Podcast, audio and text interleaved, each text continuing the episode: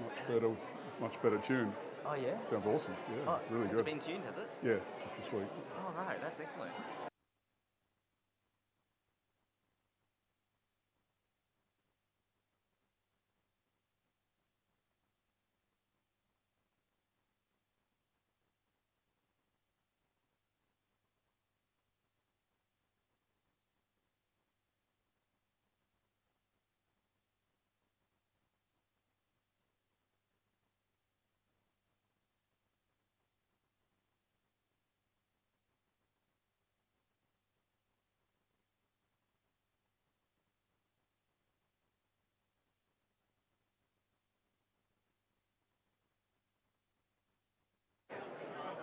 Okay, please take a seat. Thank you.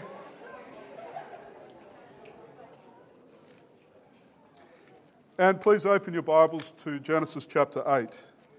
And we're continuing our series on Noah's Ark, Genesis 6 through 9, by looking today at Genesis 8. And then next week, we'll probably pause our series on Noah's Ark. We've got a visitor service next week, so we'll probably look at something from the Gospels, and then we'll come, come back and finish our series on Noah's Ark.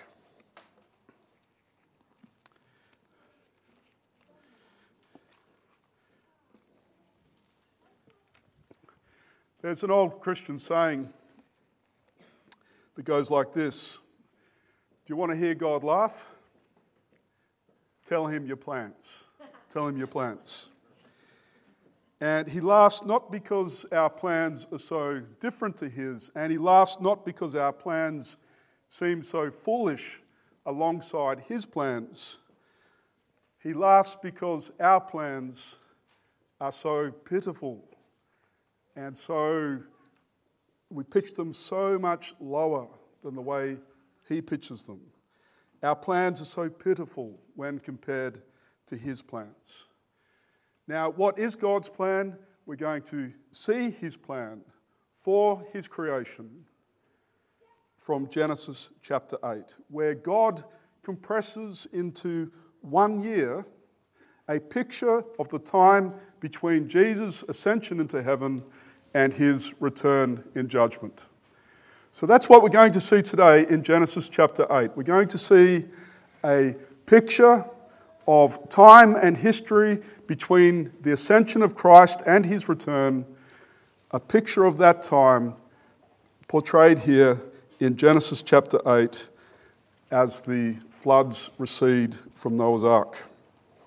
So, so far we have seen in our series on Genesis chapter 6 to 9.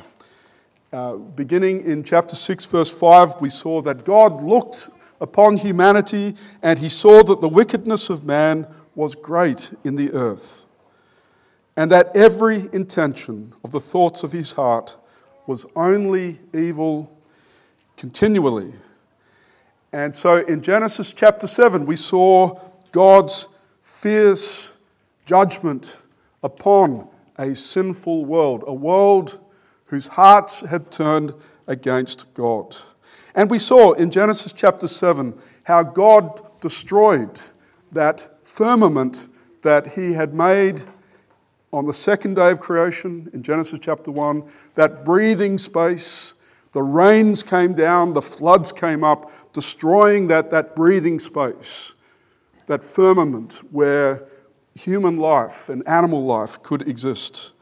And we saw God destroying what he had made on the third day of creation, which was the dry land and vegetation. We saw that whereas God had gathered the waters together on day three, making uh, dry land and a place for humanity to live, now the waters are ungathered and the land is flooded and his work of the third day is destroyed. And we saw in Genesis chapter 7 how God destroyed the air breathing animals and even his image bearers, sinful humanity, because our hearts had turned against him and were filled with evil continually. But we also saw how God, in his grace and mercy, kept Noah safe in his ark, in the Lord's ark. And we saw how, although the judgment of God as it were, came crashing down upon the ark and crashing up against the sides of the ark. We saw that the ark bore the brunt of God's judgment, and Noah and his family inside the ark were safe and kept safe from the judgment of God. And we saw how the ark was a picture of Jesus. That just as Noah was safe in the ark from the judgment of God, we are safe in Jesus Christ. We also saw two weeks ago how big a mistake it would be to think that the, the judgment of God was something historical, something that happened thousands of years ago. It would be such a mistake for us to read Noah's Ark and, and to think, my goodness, how angry God was with humanity for our sin. Look at his fierce judgment 2,000 years ago. That would be a very big mistake, wouldn't it? Because we saw from the book of Romans, chapter 1, that the wrath and judgment of God is falling upon the world now. Here and now. Not a rain, but the falling of his fierce anger for the sin of the world. We saw that in Romans chapter 1 verse 18 the wrath of God is revealed from heaven against all the godlessness and wickedness of men. And how is God's wrath seen today? How is God's judgment upon the earth seen today? We saw in Romans 1 that God's wrath and anger is seen in God handing us over to the sinful desires of our hearts. Romans 1, verse 24, to sexual impurity, for the degrading of our bodies with one another we saw in Romans chapter 1 that God has handed us over to shameful lusts, and God has handed us over to a depraved mind to do what ought not to be done. So do not look at Noah's ark and think, I'm so glad that the judgment of God is over. It's not, says the Apostle Paul. It's coming down now, here and now around us. And it is manifested by God handing people over to their sinful desires. God is saying, if you don't want me as God, if you don't want to live my way, then you will not have me. And I will let, let you live your own way. And that is a far, far greater cataclysm than the flood of Noah's Ark, isn't it? Far more destructive. Because although, although the rains fell and destroyed people's bodies, the judgment of God that is falling now is destroying souls. It is a far more fierce anger, although it is, in a sense, invisible. We don't see physical rain and floods. It is a far more severe judgment in which we live right now. But as Noah was safe in the Lord's ark, brothers and sisters, we are safe in Jesus Christ. We are safe in the Saviour as God's anger falls from heaven upon a sinful world. The punishment that brought us peace was upon him and by his wounds we are healed. In the middle of this cataclysm, and if, if you don't think that it is a cataclysm right now on this earth and in our nation, if, if you don't see the hand of God handing people over to their sin right now, it's a very great blindness. And, and I pray that God will open your eyes to see the enormity of it. But in the midst of this cataclysm, we can know three things. We can know three things. Three things that Genesis chapter 8 teaches us. And that's what we're looking at today. I want you to see that as the judgment of God falls upon this world now in handing people over to their sin, that there are three things that Genesis 8 teaches us wonderful things. And the first thing is this that in the midst of cataclysm, we can and must know that God will recreate this earth and that there will be a new heaven and a new earth. That's the first thing you need to know. And we see this in Genesis chapter 8, verse 1. That in the midst of the flood, God remembered Noah and all the wild animals and the livestock that were with him in the ark. And he sent a ruach over the earth. Now, why, why am I saying ruach? What's that word? It's not an English word, it's a Hebrew word. Michael Risk is just, um, I hate to put you on the spot, but actually, no, I really like putting you on the spot. So uh, you, have just done Genesis 1 uh, in Hebrew. Ruach means? And? Spirit. Spirit. Well done. Okay.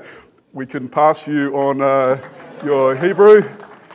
It means wind, and it means breath, and it means spirit and in Genesis chapter 1, verse 2, it refers in particular to the Holy Spirit. Genesis 1, verse 2 the earth was formless and empty, darkness was over the surface of the deep, and the Ruach of God, the Spirit of God, was hovering over the waters. Can you see in Genesis 8 that now the, the, the cataclysm of the flood is subsiding? That the Spirit of God, the breath of God, the Ruach of God, is now over the earth again. Recreation is about to begin. We've seen the flood, we've seen the destruction, and now the Spirit of God has, has fallen again, and there's now about to begin a work of recreation, of restoration of this earth that had been destroyed by flood. And we see in verse 1 and 2 the recreation of the firmament, that breathing space between the waters above and the waters below. Look there. In verse 1, he sent a ruach over the earth, and the waters receded. The springs of the deep and the floodgates of the heaven were closed, and the rain stopped falling from the sky. So, there, God is beginning to recreate what he had destroyed the firmament. And then in verses 3 to 5, we see the recreation of the gathered waters and dry land. Look there at verse 3. The water steadily receded from the earth. At the end of the 150 days, the water had gone down. And on the 17th day of the seventh month, the ark came to rest on the mountains of Ararat. The waters continued to recede until the tenth month, and on the first day of the tenth month, the tops of the mountains became visible. Can you see how God now is, is uh, gathering the waters again and recreating that dry land, vital for human life and animal life? Notice also that the ark rests on Mount Ararat, which many scholars believe is in Turkey today. How lucky that the ark landed on the mountain, right? How lucky that it landed the right, and just on a part of the mountain where it was flat and stable, and that the ark didn't end up in the middle of the Pacific Ocean because it had no propulsion, and Noah and the animals would have starved to death. And how lucky that the ark didn't end up on the side of a mountain where it would have tumbled down and destroying everything in sight. How lucky, right? God puts the ark exactly in the right place at the right time to keep Noah and his family safe. God has got you. Where you are in your life right now, there is nothing random about that, nothing at all. You're exactly where God wants you. Exactly. And you've just got to see why He's put you where you are. But the point is that God was recreating that dry land. And then we see God recreating the day six animal and human life. So on the sixth day of creation, God made the animal life, human life, and now in verses 15 to 17, we see God is about to begin recreating the animal kingdom and human life. Verse 15 God said to Noah, Come out of the ark, you and your wife and your sons and their wives. Bring out every kind of living creature that is with you the birds, the animals, and all the creatures that move along the ground, so they can multiply on the earth and be fruitful and increase in number on it. And we are all descendants of Noah and his wife, and we are all descendants of, of one of his sons, either Shem, Ham, or Japheth, and their wives. God, in his mercy, recreated human life and filled the earth again with his image bearers. Now, what we must see here, brothers and sisters, is this that although we are in this cataclysm of judgment right now, of God handing his people over to their sins, we must learn from Genesis chapter 8 that God is not going to leave this earth under his wrath and judgment, but that he has a plan. He has a plan to remake this earth a new heaven and a new earth. And it's going to be so much better than the first time. Because when God remade the world after the flood, the hearts of human beings were still filled with sin and rebellion.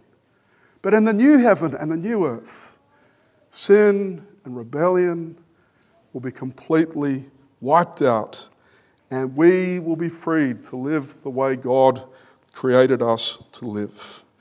We, you must know that in this time of judgment, that Jesus is going to make a new creation. And you are going to be a part of that new creation if you are in his Son, if you are in Christ by faith. Turn with me to, to Revelation chapter 21. Revelation 21.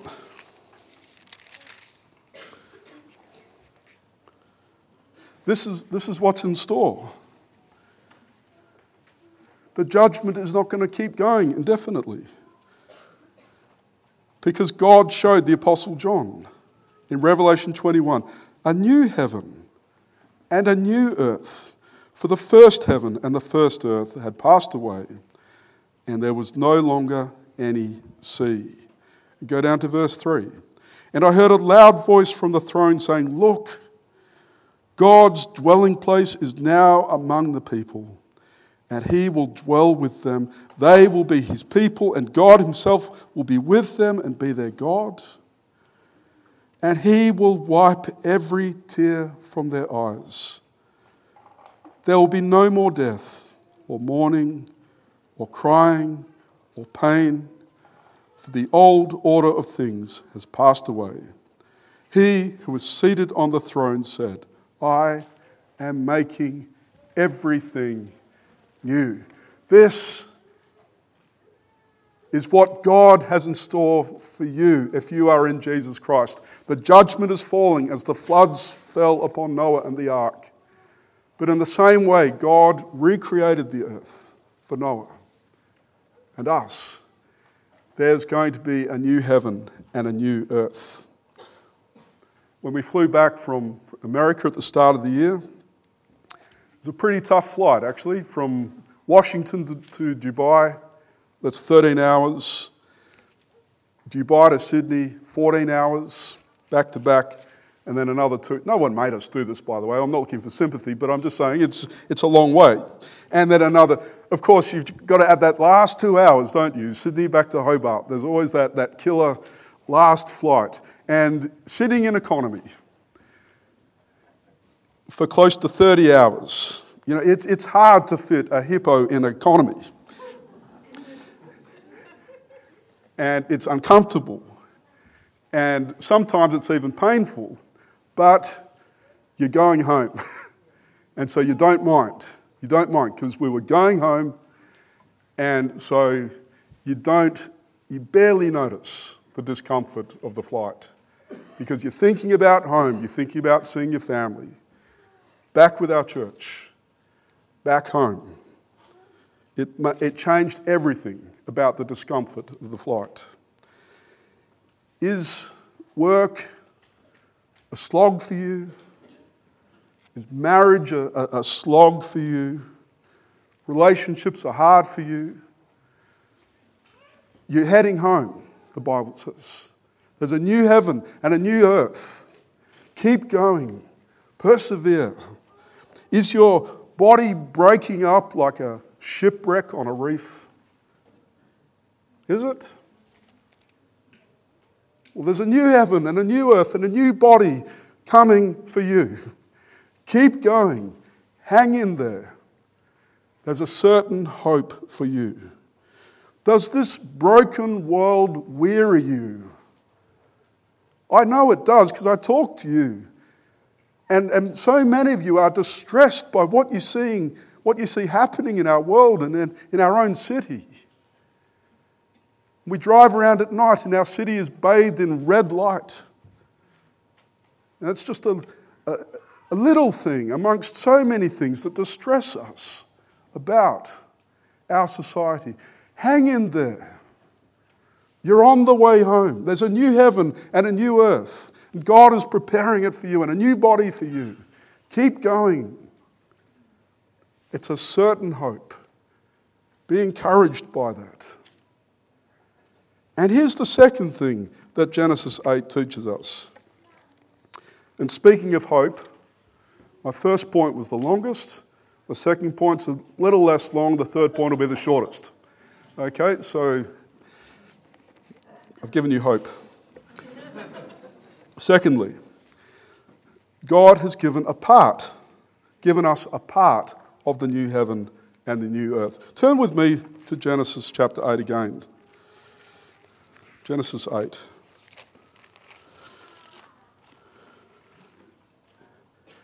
And I am, I am so excited about this part of Genesis 8. It's a delightful part of the, the flood account, and what it teaches us is extraordinary. After 40 days, this is after 40 days after the, the, the, the floods begin to recede, Noah opened a window he had made in the ark and he sent out a raven. And it kept flying back and forth until the water had dried up from the earth. Then he sent out a dove to see if the water had receded from the surface of the ground. But the dove could find nowhere to perch because there was water all over the surface of the earth. So it returned to Noah in the ark. He reached out his hand and took the dove and brought it back to himself in the ark. He waited seven more days and again sent out the dove from the ark. When the dove returned to him in the evening, there in its beak was a freshly plucked olive leaf. And my translation puts an exclamation mark next to that. Does yours? I love that because it it's exciting. There's an olive leaf. It's meant to be exciting. And that, that's the symbol, by the way, of the United Nations the dove with the olive leaf. That's the origin this is the origin of that symbol. When the dove returned to him, uh, I just read that, then Noah knew that the water had receded from the earth. Verse 12, he waited seven more days and sent the dove out again, but this time it did not return to him. The raven and the dove. The raven is black, the dove is light. The raven eats carrion and death. The dove eats seed. The raven, according to Levitical law, is an unclean animal. You weren't allowed to eat ravens. They couldn't be used for sacrifice. The doves were clean. You could eat them and use them for sacrifice. The raven is a symbol of judgment in the Old Testament. The dove is a symbol of the Holy Spirit. As it was in Genesis chapter 1, verse 2, the Spirit of God hovering like a bird it's bird language that's used in Genesis chapter 1, verse 2, brooding over the earth. the dove is a symbol of the Spirit. And of course, the Spirit descended on Jesus Christ at his baptism. How? Like a dove. Like a dove. The raven, its first flight, it flew to and fro, no place to land. The dove's first flight is the same judgment still shrouding the earth. But after seven days, and that's how long it took God to, to, to make the earth in the first place, the dove goes on its second flight and returns with that freshly plucked olive leaf. And then after another seven days, the dove goes on its third flight and it doesn't come back. Why? Judgment has ended. It's found a home. The earth has now been restored and it's now suitable for animal and human life. Now, I, I, want you to picture Noah, Noah and his family. They're in the ark, they're on Mount Ararat. They can't really see what's going on across the earth. And they are in the ark and they are thinking, is this ever going to end? How long were they in the ark for? About a year. About a year. That's a long time in a boat. I, I used to go with David Fries on his boat, and one night was enough for me on a boat. I'm not good with boats. A year on a boat does not, that's not my idea of pleasure. And Noah and his family, wondering, is this ever going to end? Is judgment ever going to end? And what does God do? He sends Noah an olive branch. What is that?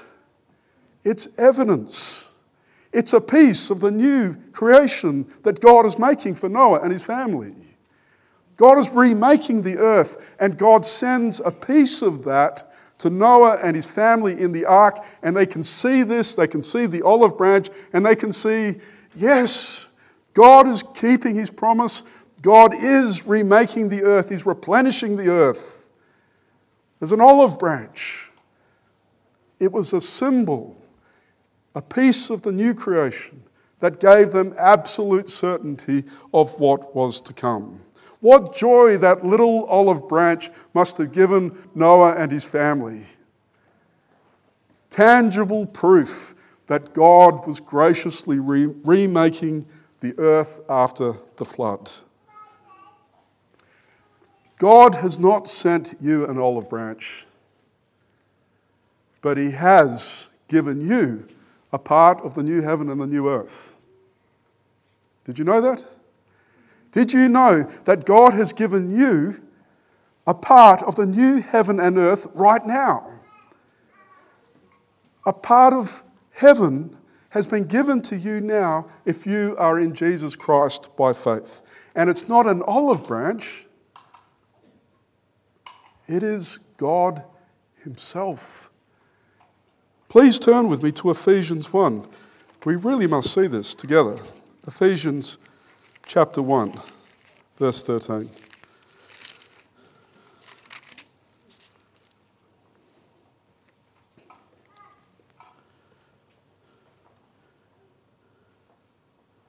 Ephesians 1, verse 13.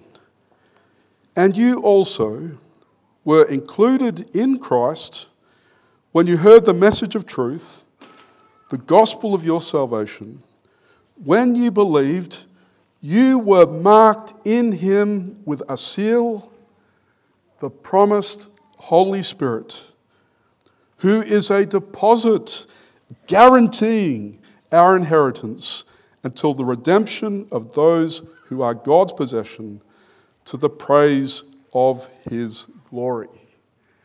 God has given you an olive branch from the new heaven and the new earth, and it is Himself the guarantee of your inheritance until you acquire full possession of it. Because that's what God has in store for you in the new heaven and the new earth Himself. His face to face presence and glory. That's your heavenly inheritance. And you've already received a part of that inheritance, says the Apostle Paul, the Holy Spirit, as a down payment, says Paul.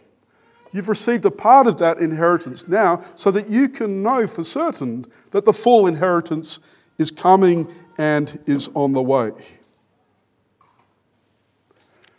Now,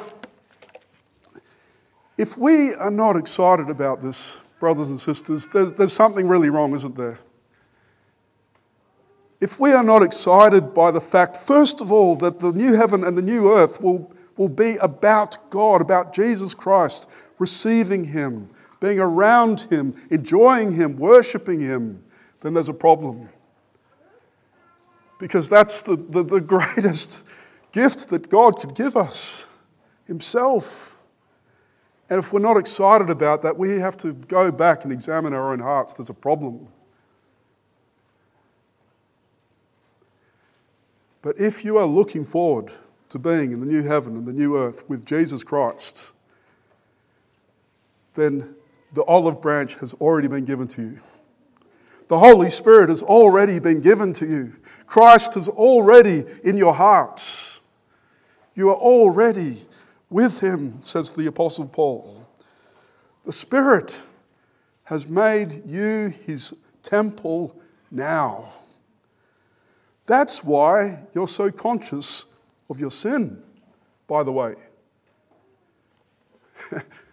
we, we thought that to be given the Holy Spirit would give us a kind of warm glow inside and make everything rosy and happy, right? That's what we thought. We might have even hoped that. I've got the Holy Spirit, it's kind of a, a feeling of energy or warmth. No. Your consciousness of your sin is evidence the Holy Spirit, God is in you. Of course, you are sensitive to sin and your failings because God is in you and you can't help but to see it. That's why you forgive people, right? Because the Holy Spirit is in you.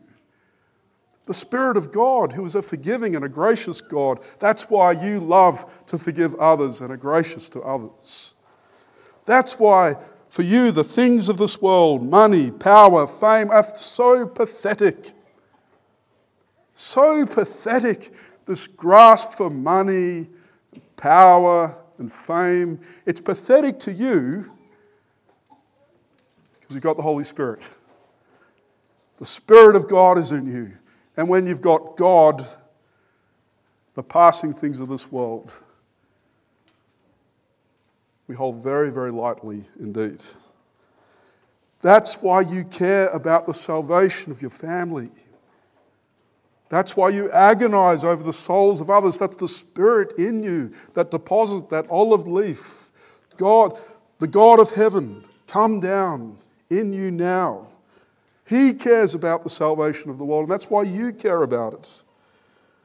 That's why you're so careful about what you do with your bodies. Because the Apostle Paul says, our bodies, not just our, our hearts, not just the invisible part of us, but the visible part of us is a temple of the Holy Spirit. Paul says, Don't you know that your body is a temple of the Holy Spirit who is in you, whom you have received from God? You are not your own, you were bought at a price. Therefore, honor God with your body. I hope you are, you're very encouraged by this. I, I really do. That as the, the judgment and the wrath of God falls upon this world, God handing people over to their sin, and it all looks so hopeless. Not only is there the certain hope of a new heaven and a new earth, but a piece of that new heaven and a new earth has already been deposited in your hearts God, the Holy Spirit. And that brings me to my third and final point. Turn back to Genesis 8. That the new heaven and earth centers on God's sacrificed Son. Genesis chapter 8. We're looking finally at verses 20 to 22. And this, Noah's just come off the ark.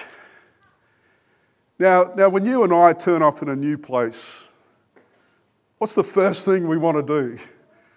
What's the first thing? Where's, where's the coffee shop? Right?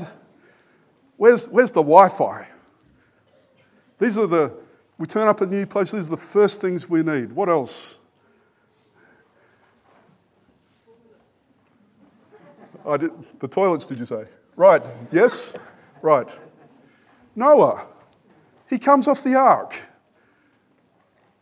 The earth, there's nothing. Everything's been obliterated, but God is now regrowing the vegetation and so on. He, had, he doesn't have a house, no cafe, no Wi Fi, no nothing. He gets off the ark. What's the first thing he does? He builds an altar. The first thing he does is builds an altar and sacrifices some of the clean animals on it as a thank offering to God.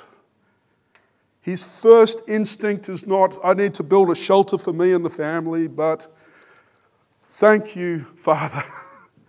thank you, praise you for saving me from the cataclysm. And I worship you. And by worshiping and thanking God in the form of a sacrifice, Noah was saying, The only reason I am saved is because something or someone has dealt with my sin, has suffered in my place. My sin has been atoned for. Thank you and praise you, Father. That was Noah when he came off the ark. Did I even finish reading that bit? Verse 21 The Lord smelled the pleasing aroma of the sacrifice and said in his heart, Never again will I curse the ground because of humans, even though every inclination of the human heart is evil from childhood. And never again will I destroy all living creatures as I have done. As long as the earth endures, seed time and harvest, cold and heat, summer and winter, day and night will never cease. And we'll come back to those words in a couple of weeks, but I, I, I want us just to notice and finish with this precious thought that the new heaven and the new earth is centered around praising and thanking God and centered around His sacrifice for sin, His atonement for our sin. And did you know that when we're in heaven, we're going to see